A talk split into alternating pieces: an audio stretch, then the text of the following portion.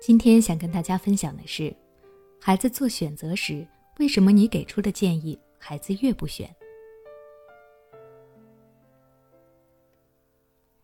涉及到孩子自己的事情，比如选什么专业、做什么工作，虽然很多家长会说愿意尊重孩子的选择，不给孩子压力等等，但如果孩子没有按照自己想的方向去选择，家长又会不停的劝说，想要说服孩子改变选择。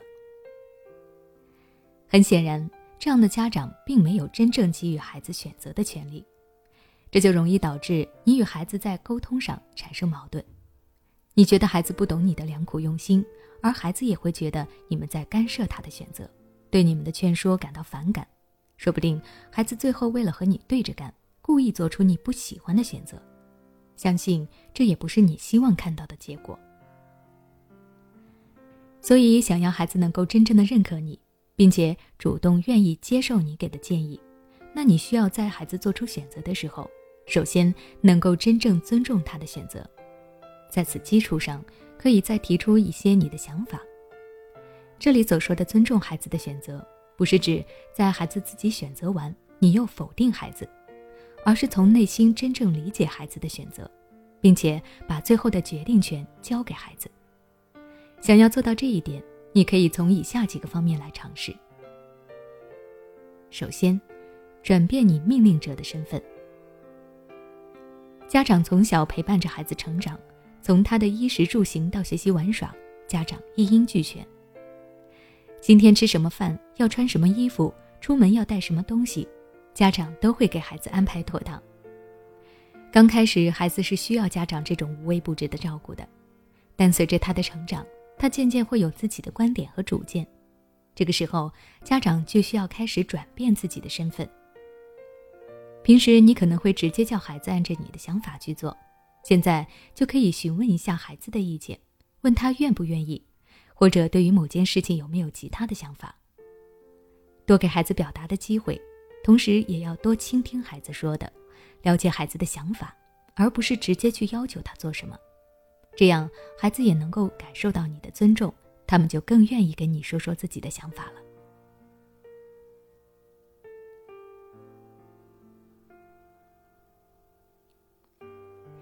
其次，帮助孩子分析问题，不随意替他做决定。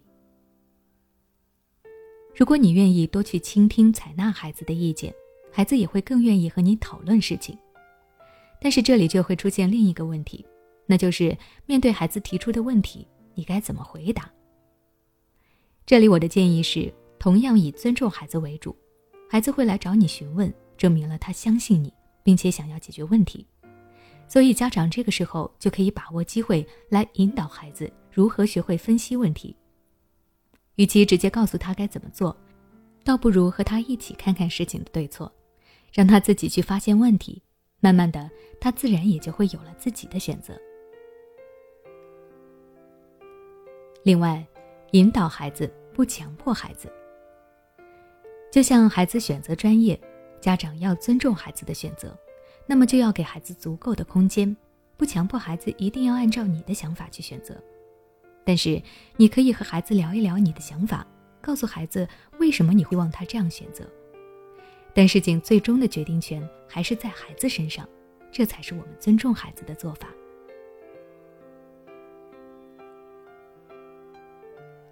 最后，家长也要允许孩子犯错。没有孩子是绝对完美的，有时孩子犯错反而更加能够帮助他提高。家长在尊重孩子的同时，也意味着要做好孩子会犯错的心理准备。你不想让孩子选择，是怕他犯错，但你也要知道，这一次他还有你来指导他该怎么做。但如果以后没有你的帮助了，孩子没有失败的经验和教训。以后可能会错的更多，所以让孩子犯错并不可怕，你还可以趁着他错误的时候，引导他学会面对错误，正确解决问题，同时以后也就能够避免再出现类似的错误。那我们今天的分享到这里就结束了。如果你想了解更多尊重孩子选择权的扩展内容，欢迎关注我的微信公众号“学之道讲堂”，回复关键词“选择”。就能够获取更多的育儿知识了。